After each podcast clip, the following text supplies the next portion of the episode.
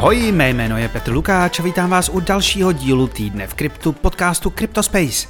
Je pondělí 13. listopadu a vás čeká souhrn toho nejdůležitějšího ze světa Bitcoinu, Etheru a dalších. A jako vždy začneme trhy a opět se vám to bude moc pěkně poslouchat, protože market cap všech kryptoměn vyskočil o dalších 7,5% na 1,46 bilionů dolarů. Jednička Bitcoin se svými 6,2% za trhem mírně zaostával, nyní jedna mince stojí téměř 37 tisíc dolarů. Dvojka Ether se ho na vlně zpráv o plánovaném ETF snaží dohnat, připsal si 8,7% a prodává se za 2040 dolarů za kus.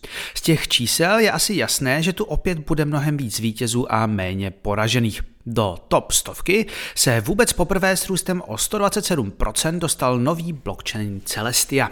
Já to pozoruju se slzama v očích, protože měla nedávno airdrop, ale mě na něj z Kieva ani s VPNkou nepustí. No dvojka je znovu probuzený Torchain s růstem o 57,5% a trojka je opět z mrtvých vstavší Avalanche s 47,1%. Ale ty růsty jsou i jinde obrovské. Solana 46%, Illuvium 43% a tak dále a tak dále.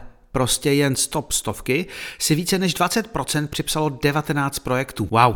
Loserů je pak minimum. O 11,5% klesla Trust Wallet, Neol odepsalo 9,3% a PancakeSwap 7,5%. Tak a pojďme na zprávy. Chvíli slávy si konečně užívá i Ethereum. U Bitcoinu se od června prakticky o ničem jiném nemluvilo. Největší investiční společnost na světě BlackRock s aktivy v hodnotě téměř 10 bilionů dolarů chce ETF fond se spotovým bitcoinem. Hlavně tento narrativ vyhnal ceny bitcoinu tam, kde jsou nyní. No a konečně vylezly zprávy, že stejné plány má BlackRock i u Etherea. Novinky o vzniku nového fondu s názvem iShares Ethereum Trust vydala burza Nasdaq. Zprávu aktiv by měla i u Etheru, podobně jako u Bitcoinu, pro BlackRock vykonávat společnost Coinbase Custody Trust Company. O spotový Ethereový fond podali žádost u americké komise pro cené papíry SEC i další firmy jako Grayscale, ARK Invest, ProShares a Valkyrie. Ale nikdo prostě nemá takové páky a vliv jako BlackRock. Rozhodnutí o spotových fondech pro Bitcoin se očekává v řádu nižších jednotek měsíců, optimisti tvrdí, že je to možné i do konce roku. Tak uvidíme, za jak dlouho bude jeho eterový sourozenec následovat. Tak, zakladatel lendingové platformy slash ponzi schématu Celsius Alex Mašinský sice ještě odsouzený jako ten u FTX nebyl, už je ale jasné, kolik dostanou jeho věřitele. Na jejich vyplacení podle nyní čerstvě schváleného reorganizačního plánu půjde 2,07 miliardy dolarů v bitcoinech a ethrech což by mělo jejich pohledávky podle velikosti pokrýt od 67 do 85% Zajímavé je, že firma Newco, která převezme těžební aktivity Celsiusu a jeho nelikvidní aktiva, údajně zvažuje znovu oživení firmy. Společnost přes prostředníka ovládá hned několik firm investujících do krypta a nalili do ní na záchranu a rozjezd 450 milionů dolarů. Nevím, jak moc věřím tomu, že jde takhle pošramocená značka, jejíž zakladatel Mašinsky dopadne pravděpodobně stejně jako SBF, ještě zachránit. No, každopádně jeden z této skupiny investorů je společnost Proof Group, která je údajně jedním z uchazečů o znovu rozjetí zkrachovalé burzy FTX. O tom, že jsou uchazeči celkem tři, jsme si říkali nedávno. Naděje na obnovení známé burzy vzrostly poté, co se šéf SECu Gary Doby Gensler nechal slyšet, že by podobnému kroku nebránil.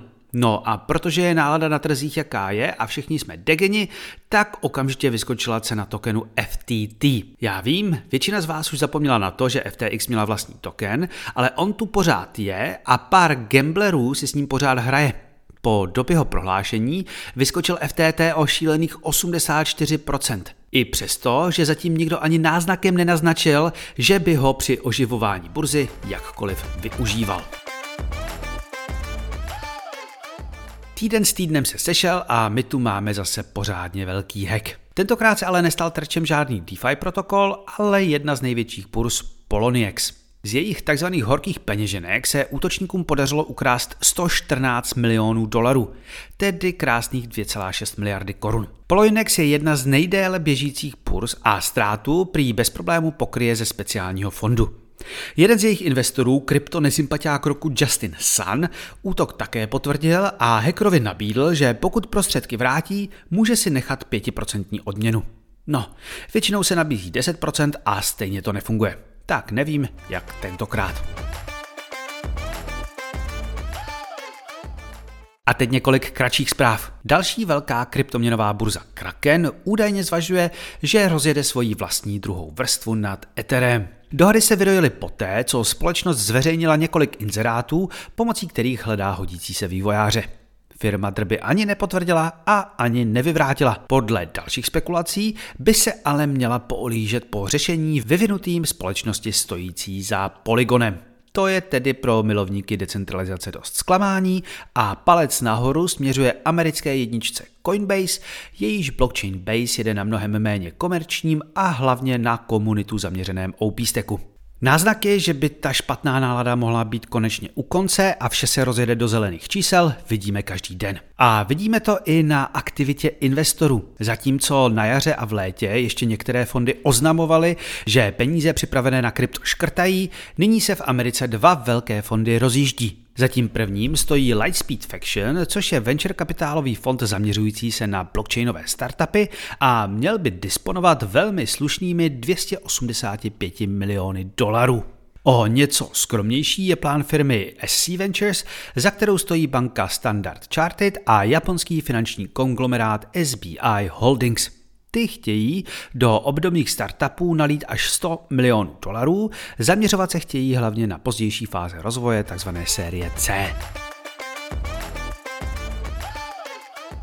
No a dalším znakem, který to, že se krypto a technologie blockchainu stávají mainstreamem, vidíme u bank. Ne, že by teď ve velkém do kryptoměn sami investovali, ale jak si tu postupně říkáme, jeden z globálních obrů za druhým si postupně připravují infrastrukturu, jak to umožnit svým klientům. Jako další se do toho pustila HSBC.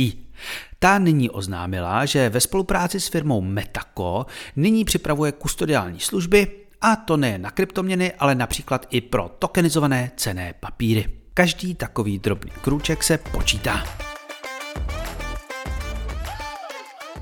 No a poslední zpráva jsou zase spíš trošku drby, ale o to zajímavější drby. Společnost Circle, která je známá hlavně vydáváním jednoho z největších stablecoinů USDC, údajně zvažuje vstup na burzu. O to se už firma jednou pokoušela v roce 2022, nakonec z plánu ale sešlo. Tehdy byla ale její valuace kolem 9 miliard dolarů. Za Circlem stojí těžké váhy jako banka Goldman Sachs nebo Fidelity a BlackRock tak uvidíme, jestli se to povede a jaká bude valuace nyní. To je za mě tentokrát každopádně vše. Doufám, že vám nechyběl bizár nakonec, ale ono je to někdy spíš smutný než vtipný. Každopádně doufám, že se vám i tento díl líbil a budu se těšit zase za týden. Naschledanou.